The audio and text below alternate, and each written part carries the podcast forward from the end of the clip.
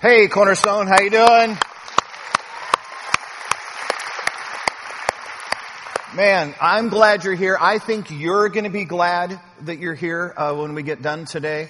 I want to do a real quick shout out to our campus in Santan and then our campus in Scottsdale. Man, glad you guys are part of this conversation. I believe what we're talking about has something for every single one of us in the room. I know we're talking about dating. I'll explain that in a second. And I believe what we're talking about is life changing.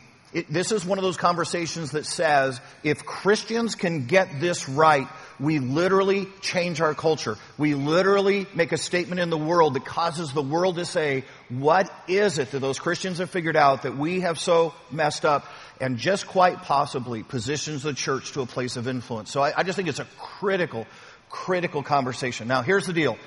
I know there's singles in the room, and if you're single, you're already going, hey, I finally, finally the church is talking about this because this is hard to navigate this thing and, and, and, it's messy and I know, I just know in my heart, my friends are not doing this right. I need this conversation. Chances are though, we've got a whole bunch of people in this room who are already married and you're going, Lynn, I'm, I'm already stuck. And, uh, wish you would have done this series like 10 years ago on the, no, no, no, no, no. Guys, listen to this. First off, tons of marital problems are actually single people problems that we brought to marriage. You're going to hear yourself, you're going to see yourself over and over and over again, and all of a sudden a light bulb's going to go off and go, hey, maybe that's not my spouse's problem. Maybe that's my single problem that I brought to this relationship and I've never resolved, never grown through, never done in my own life. Maybe I've got some work to do on the deal. But guys, even more importantly, if I was a parent, I would be taking copious notes. Because if you're a parent, you've got children, and somewhere they're going to make decisions about who they date and how they date. And I'm going to suggest to you that this conversation is the second most important conversation you will ever have with your kids. And wouldn't you as a parent want to be prepared on the deal? And then guys, if you're a grandparent, you're going to get two or three four conversations to push into the lives of your grandchildren. And what if in that moment, over that shared milk and cookies, what if in that moment you knew exactly what to say that would cause your grandchild to think completely different? What if, what if they ended up with the right person at the end of the thing because you said something at just the very opportune moment in their lives? I'm just, guys, everybody in this room, everybody in this room ought to be leaning in uh, the next four weeks that we do this together. Last week, last week we talked about this idea that said, if you look at marriages in our country and the stats we're getting are somewhere around 50% of marriages fail. And guys, you realize that dating is the prelude to marriage. And if 50% of marriages are failing, then we must be doing something wrong in the dating process. And, and look, here's the, if you've got a 50% failure rate, or even if it's 40%, you, this is, this is not a course correction. This is not a minor adjustment that's going to change those types of outcomes. And so we said to you, hey, what we're going to propose over the next five weeks together, it's going to be a radical shift. If you decide to do this, and we're encouraging you for at least six months to do exactly what we we're going to ask you to do, this is not, your friends are going to be confused. Uh, your parents may even be confused. They go, why would you, that's not how anybody else does it. That's not what we've ever seen on television. You're right, because I don't want the outcomes that come from the way people date on, in our culture and the way people date on television. And I'm going to challenge you, especially if you're a Christ follower in this room, to have a radical transformation, a radical shift in how you date. And then see what God would do with that. Last week we talked about this idea that within the culture, there's this idea of finding the one who completes us. Uh, uh, it works really, really good in films. It works really lousy in life. And, and that what happens in that moment is, is that we go, okay, I know I'm not a cooked person. I know I've still got issues. I know I still have things to work on. But if I could just find the right other half, then our two halves of a person coming together would make a whole person and that'd be a great marriage. And we discovered, no, no, no. Two half people coming together make a quarter of a marriage and, and that there's no more destructive way in which to date. And, and the reality is if you spend your time focusing on finding the one, it'll actually distract you in that moment. It'll make you unavailable to the one when they come. And that the most powerful thing that anybody, any single person could possibly do is say, God, look, look, look, look. I'm not going to look for the one. I'm going to allow you to make me the one. Make me the person that the person I'm looking for is looking for. It's a radical change in how we date. Today, today I'm going to talk to the men. Okay, and I'm, I was going to be straight up. I'm, and here's why, guys. If this is going to change radically, I'm absolutely convinced that the men have got to lead the change. This is, this is not going to come from the gal. It's going to come when men radically shift how they date and how they treat women when this is going to happen. And so I'm just going to be honest with you guys. I'm going to come after you a little bit today, and, and then I'm, I'm going to hug on you a little bit today.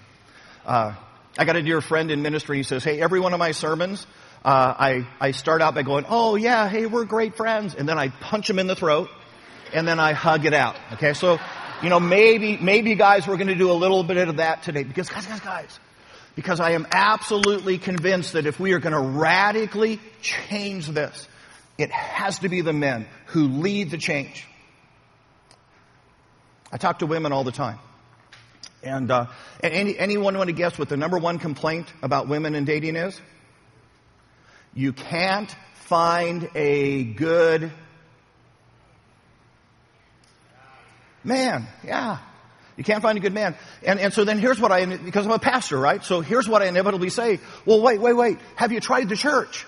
You know, have you gotten involved in a small group? Have you joined, you know, like our, uh, Camber ministry, it's all single adults.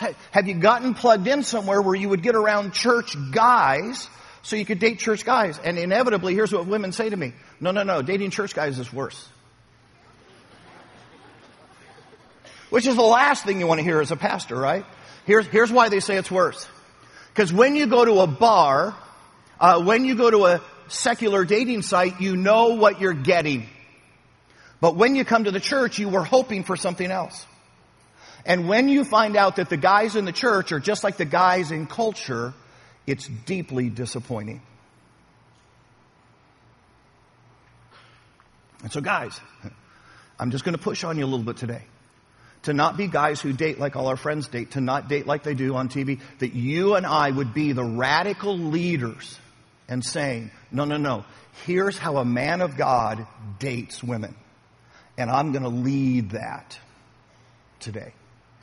Here's the interesting thing. Did you know that in the early church, women flocked to the church? Women came to the early church in droves. Guess why? For the men. If you wanted to find a great man in that culture, you could only find him in the church. And what if you and I men, what if you and I so changed this, so altered how the Christian men treat women, that women would once again flock to the church? to say, this is the only place that you can find a man that knows how to treat a woman. We would change our culture. Here's why we're in trouble. Here's the struggle that we've got going on right now. We are living in a generation that has created a prolonged adolescence. Matter of fact, think about this. Do you realize merely just 100 years ago, we didn't even have a thing called adolescence? Matter of fact, 100 years ago, here's what would have happened. You had a boy, and the next step in the life of a boy was becoming a man. Next step. And that next step was usually marked with uh, five basic things. Um, he would begin to learn a trade. Uh, he would move out of his house.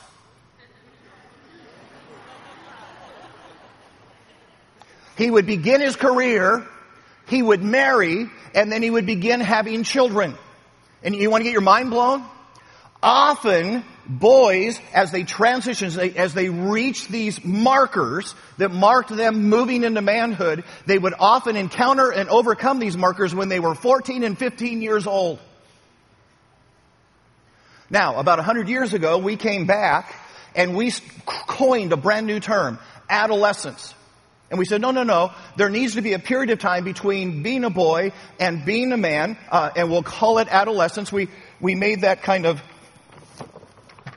the teenage years. So you were a boy, and then you were a teenager, and then you moved to being a man. But the five rites of passage were pretty much the same. And look, it, may, it probably wasn't a bad idea. Uh, education became super critical uh, for how we function as a culture. And so we said, hey, there needs to be this period of time where you can go and tackle that thing of education. I think life is probably more complicated today than it was 100 years ago. It probably makes sense to have an adolescence. But this generation, in a single generation, we have added a whole new category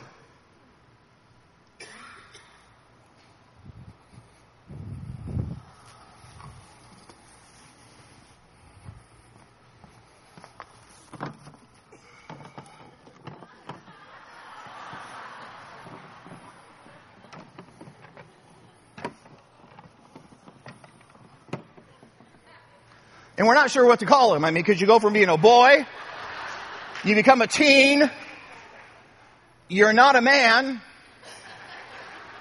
you're a guy. There's something in between. And here's the incredible thing about this. Uh, this season, this, this category,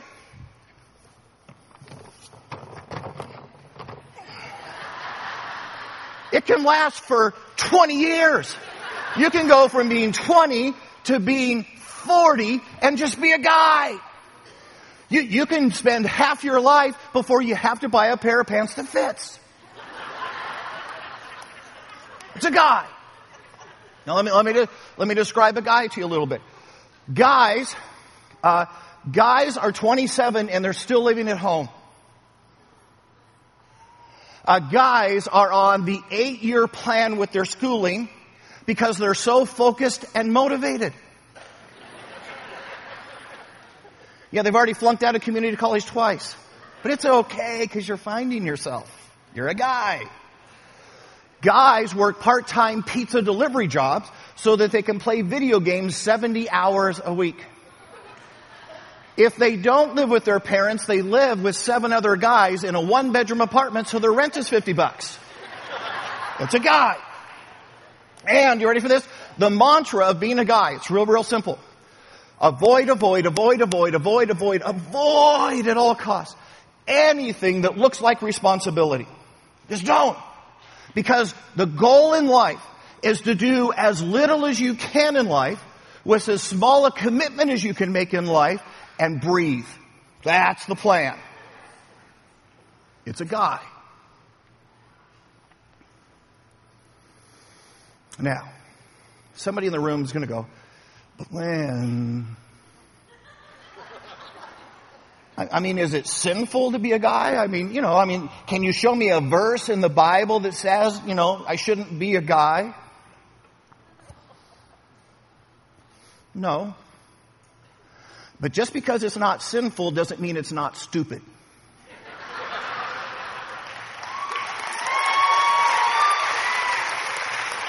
Just saying. See, there's the deal. I can't show you a verse about eating dirt, but it's stupid if you do. Okay? It's just, it's stupid. And what does it mean to you? Stop and think about this if you're struggling. And look, here's the deal. There's probably no one in this room who's actually a full-fledged 100% guy because the real guys are still at home sleeping off their beer and playing video games till four in the morning. And they're not here. Okay? But you may find yourself today and go, you know what, I've, I've, got a, I've got a couple of the attributes I need to work on. You know, even, even if, yeah, my pants fit. It, it's, it's, I'm doing this. But here's what I want to ask you. What does it mean to you? What does it to think that we have 35 year olds that can't land in life what 15 year olds used to land? And do you get the sense that our young men have absolutely no concept of what it means to be men?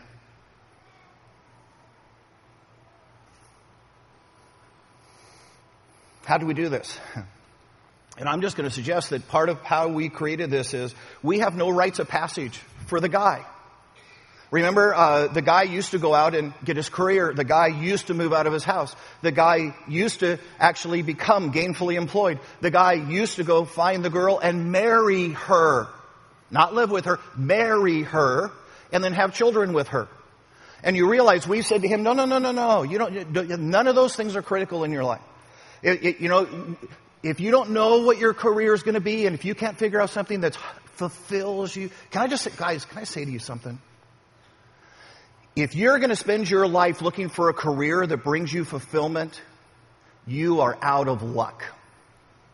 Careers were never meant to bring you fulfillment. Careers are what you do so you can feed your family. Following Jesus is what you do to find fulfillment. Stop looking for that job. Mow lawns. Do whatever you have to do because your fulfillment's going to be in Christ and not in Photoshop. I'm just telling you. And we have taken every rite of passage away from, when does this guy ever move into manhood? And the answer is we don't know anymore because we've taken every rite of passage and said that doesn't matter in our culture. And so here's what's happened in between. Our culture has come back and said, oh no, no, no, we'll fill in the blank. We'll tell you how to be a man. And so you watch a beer commercial and it says, hey, you want to be a man? Drink our beer. Hey, you want to be a man? Buy our truck. Cause it's a manly truck, not like those girly trucks. It's a manly truck and you'll be a man if you drive our truck. It's a Dodge Ram. Rhymes with man. Defeat the orcs in World of Warcraft, get to level 97, you'll be a man! Bed down enough women. Consume the girl. You'll be a man.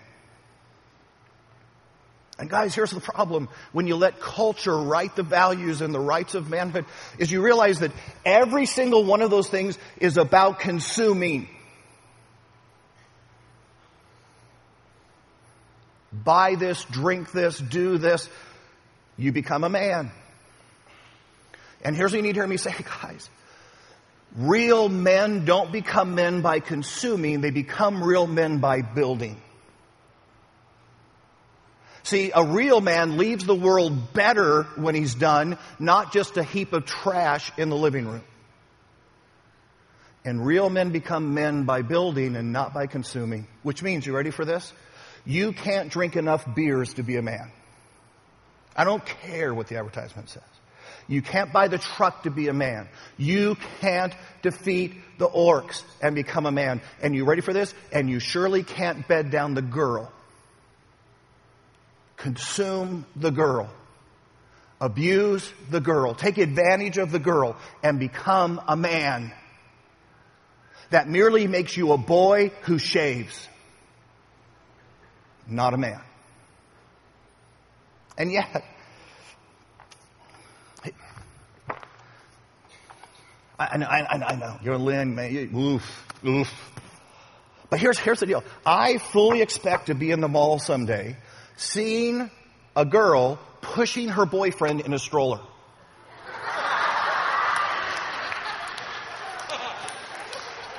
He's going to have a beef jerky binky and a beer sipper cup. And you're going to walk over to her and say, why are you dating a boy? I mean, why are you dating him? And she's going to go, you ready for this? He's got so much potential. Are you kidding me? Ladies, Listen, ladies, if you don't get anything else today, you get this. When you date a guy, that, that emotion you feel for him, that is not attraction. That's maternal instinct.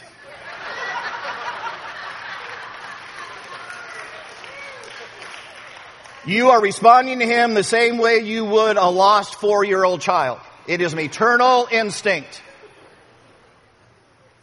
And ladies, let me, let me say this to you. If you settle for a guy, I don't even know why you're dating guys, but if you settle for a guy, you will never know the passion and the fulfillment of linking your life with a man. Don't do it. Don't do it. Don't do it. And when he asks you on a date, you say, no guys need apply. So what was it? What were the men in the early church doing that was so radically different? That, that, ready for this? Secular women, women who had no design and no heart for God, no understanding of God, flocked to the church because of the men, the cult, the culture of men in the church. What were those men doing that is so radically different from what our culture is doing today? So grab your Bibles, it's Ephesians chapter 5. If you're not familiar, if you go to the back of your Bible, work to the left. You're going to get to this passage. It's Ephesians chapter 5.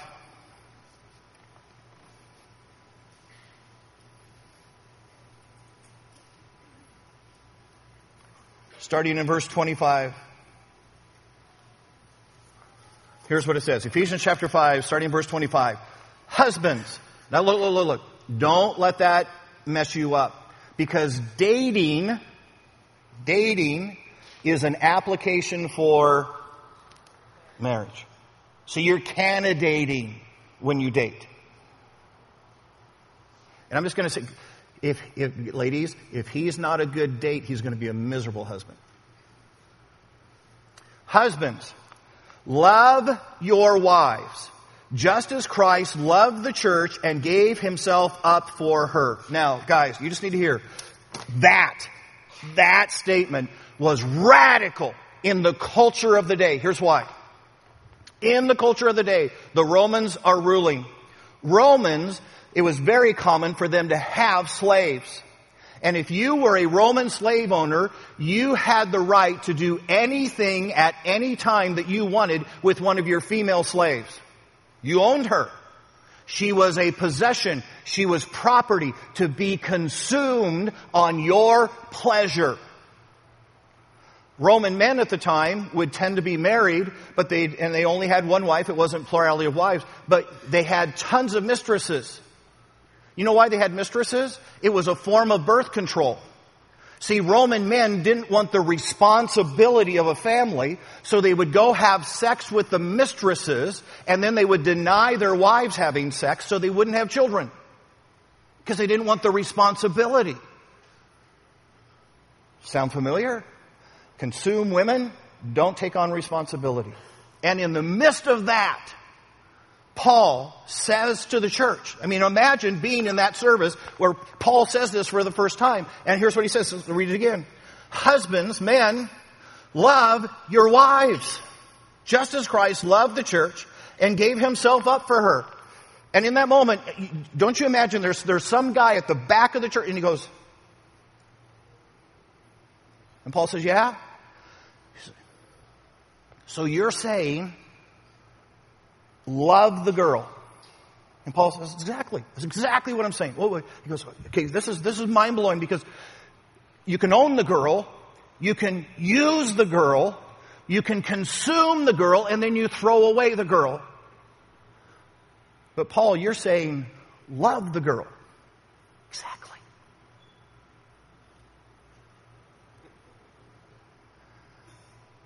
And then you said more, Paul, right? Yeah, I said more. Lay down your life for the girl the way that Jesus laid down his life for the church. Yep. Didn't he die doing that? exactly. Because here's what you ready, you ready for this radical shift in thinking? He's saying to men, not only do you love the girl, she's no longer a possession, she's no longer a consumable, you no longer use her for your own benefit, but you actually elevate her and decide that you will give your life, that she is more important than you, and you will do whatever it takes for her. And think about the unspeakably radical shift of womanhood. Guys, Anybody who comes to tell you and says that Christianity does not honor women is an idiot. Let me tell you why. You go back and look historically, and every single nation, every single culture that has a high opinion of women, and there has been a significant influx of Christianity in that culture.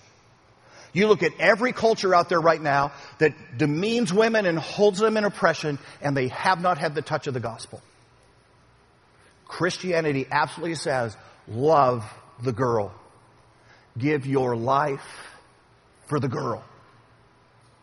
Here's the deal. Here's what early Christian men figured out in this radical shift. And it's this, that there's two things that men have to do for the girl. Number one is provide. Number two is honor. Provide, honor the girl. Now, when I say provide, most of the guys and you go, oh, I, I, I get that. That's financial. You know, I'm supposed to go work and, and you're right. No, no, no. That is part of providing, but it's only one part. But part of it is providing financially. And men, here's what you need to hear me say out loud. This doesn't mean that you have to have the biggest salary in the home. That's not what this is. Matter of fact, Lisa and I have been married for 34 years. In the first 26 years of our marriage, Lisa made more money than me. Anybody want to guess when I finally made more money than Lisa? When she came to work for the church.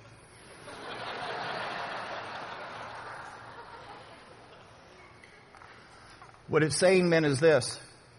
You are the one who's responsible to make sure that the family's okay, that they're secure, and that the finances are in order. You may not be the one making the lion's share of the finances, but you're the one that carries the weight of the finances.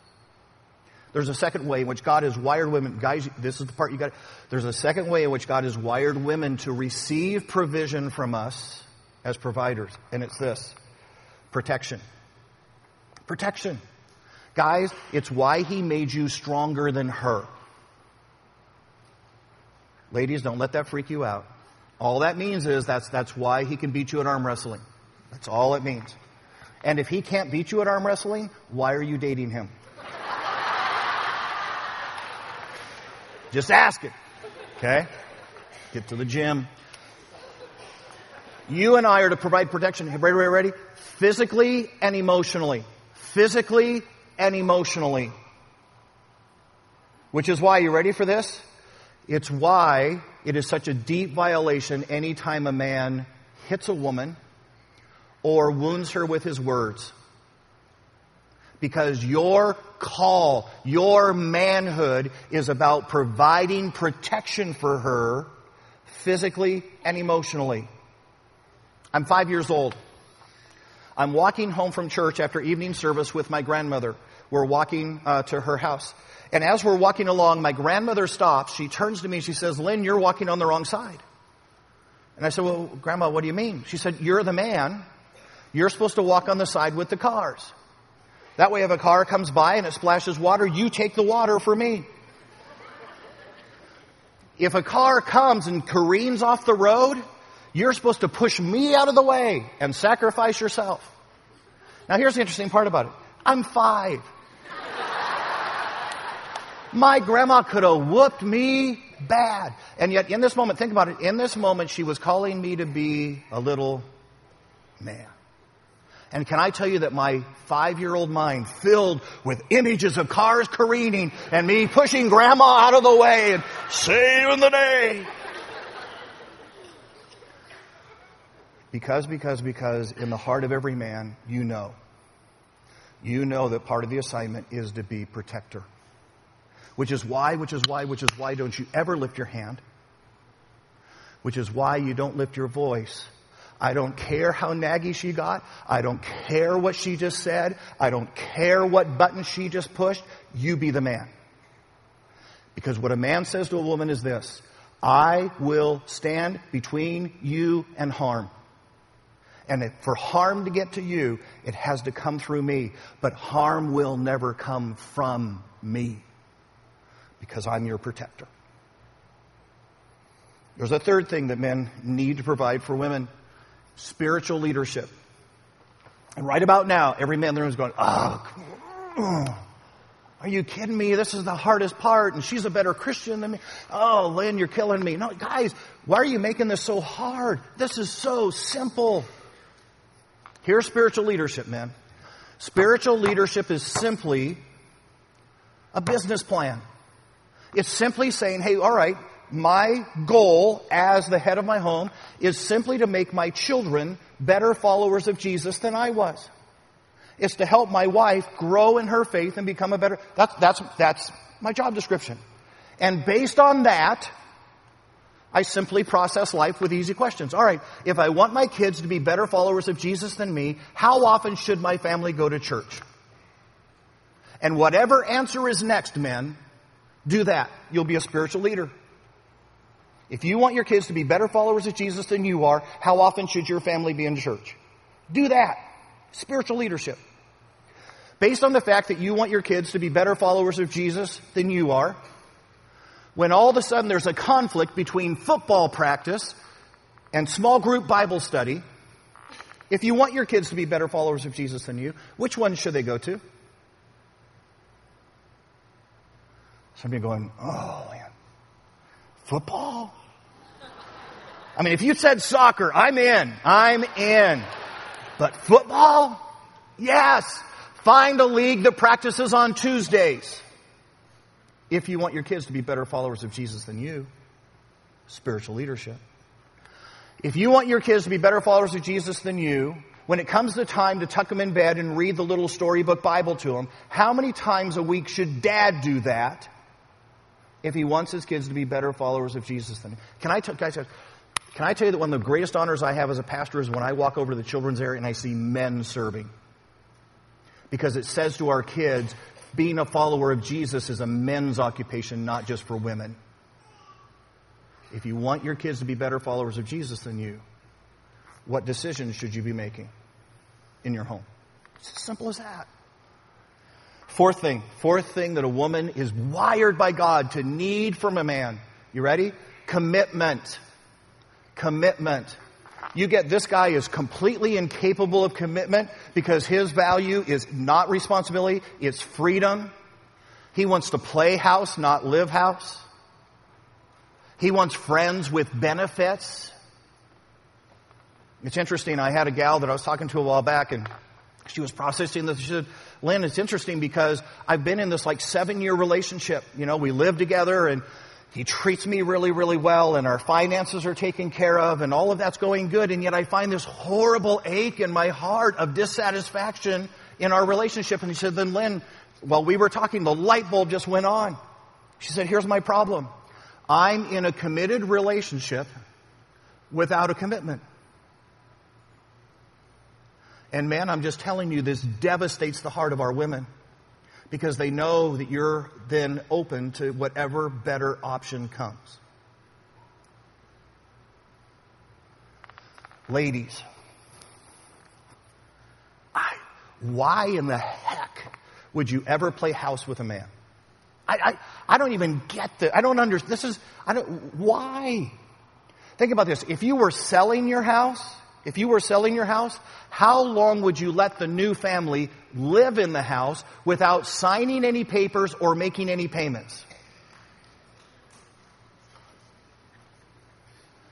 And yet you'll let him live and play house with no commitment? Aren't you more valuable than a house? And guys, I'm just telling you, if you're sitting here today and you go, oh, Lynn, you're misunderstanding me. I love the girl. If you love the girl, take her to lunch, make a commitment. Make a commitment. Or don't tell me you love her. The first thing is provider. I've got to provide finances, protection, spiritual leadership, commitment. But there's a second piece of this that's amazing.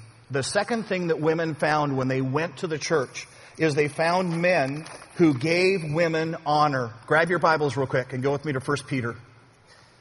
So go to the back of your Bible, start working to the left. Don't go very fast. 1 Peter is a very small book.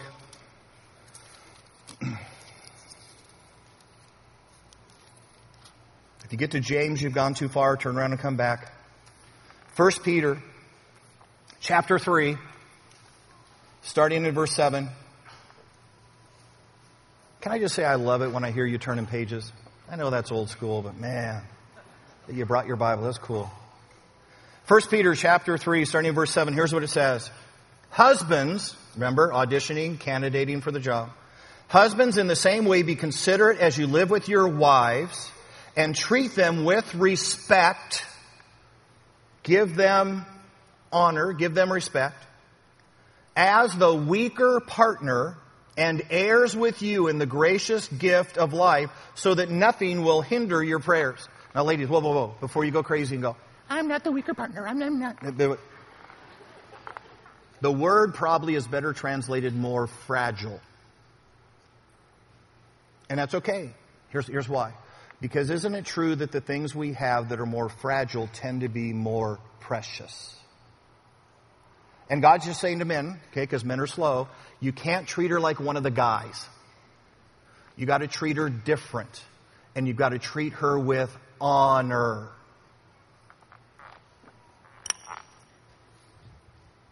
Anybody want to guess what I do with this? I pop the top, I drink the Coke, I throw it away. Because, you ready for this? This is something to be consumed. I'm in Israel last year, and I purchased this. 600 bucks. It's a pilgrim's flask that somebody at the time of Jesus would have carried with them, and they would have carried some sort of precious ointment or medicine inside of it.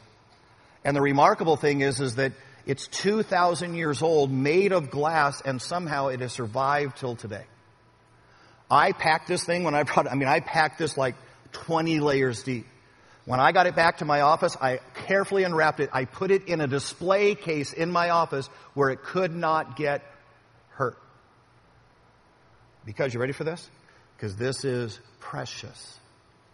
This is a vessel of honor. You go, well, wait, wait, wait, wait.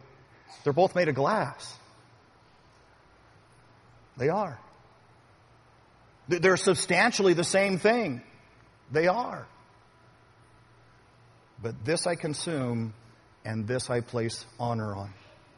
Which is exactly, men, you ready for this? It's exactly what God is asking you to do to women. That you stop consuming and instead you place them in your heart with honor. And you say, well, uh, then, I don't really get your illustration because, you know, that's just a common piece of glass and, you know, this other one is precious. I mean, it's Roman glass from the first century and I mean, so it deserves honor. Now, you know, that's exactly what God's saying to you and me. He's saying, guys, don't you get it? Don't you get that she is created in the image of God, which means honor? Don't, don't you get that she is God's gift to you? God's gift to you, which requires honor. And if she happens to be a Christian, then she is your sister in Christ, which requires honor. So stop consuming her. Honor her. It's a decision, man. How do you do that? All right, let me give you some practicals, men. Here's how you honor a woman. Number one, get a job. Get a job. Get a job. Parents, parents of guys, you realize we've done this, right? Because we've allowed him to live in the house till he's 32, right? So here's what I tell you to do. When this service is over, go home. Put all of his stuff on the lawn. He will not notice or object. He's still sleeping. But when he wakes up, he'll know you're asking him to be a man. Second thing, men, you ready? Go to your iTunes list. And every song you've got that calls a woman a bitch or a whore, delete it. You have no business as a follower of Christ listening to any form of entertainment that diminishes or demeans women. And you go, oh, Lynn, it's just culture. That's just kind of the cool thing. You realize not all cultures are equal. And any culture that says horrifyingly demeaning things about women does not deserve to be the culture of a Christian man. You go home, you delete it. Period.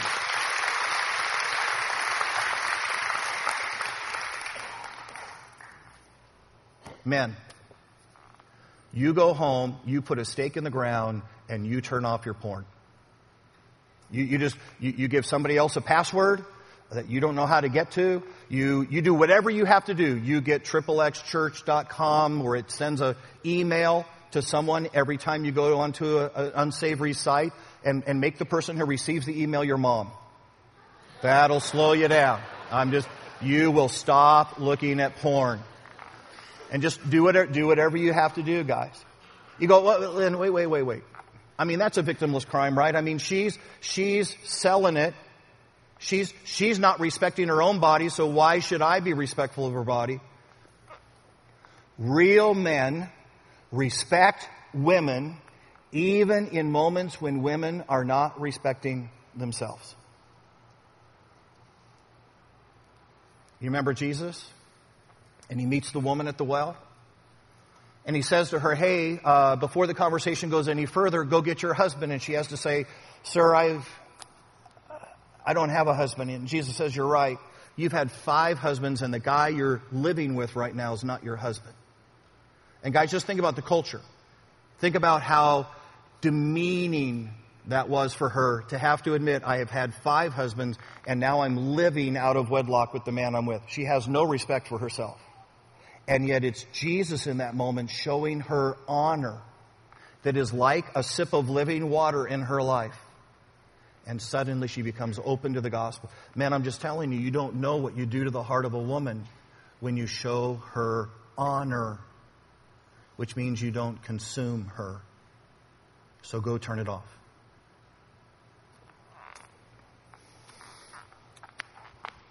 Here's the goal. Here's, here's what we're landing. Men, you and I will get this right when you and I decide that as Christian men in the church, every woman who meets us should be better because she met us. She's better. That, that my job as a man is to bless her life, to make her better for having run into a Christian man. Husbands, that goes for you.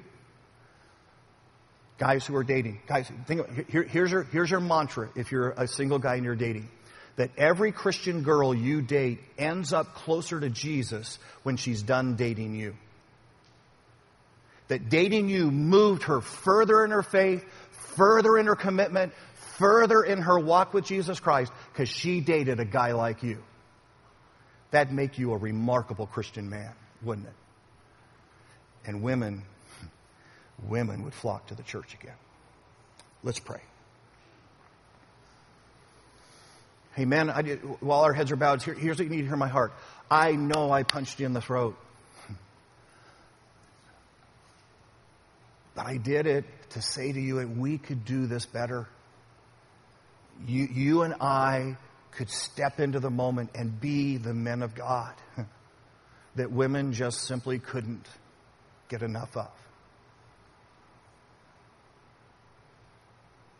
If we provided, if we honored. Let's pray. Dear Lord Jesus, I'm just going to ask that you would take the men of our church and that today would be a day in which they just literally stride into manhood. They just say, look, I'm, I'm done delivering pizzas. I'm done living in my parents' room. I, I just, I'm going to literally move into manhood uh, in my life, which means I'm going to provide for and love the girl. I'm going to honor the girl. That every girl who comes into my life is going to be better because she ran into a Christian man.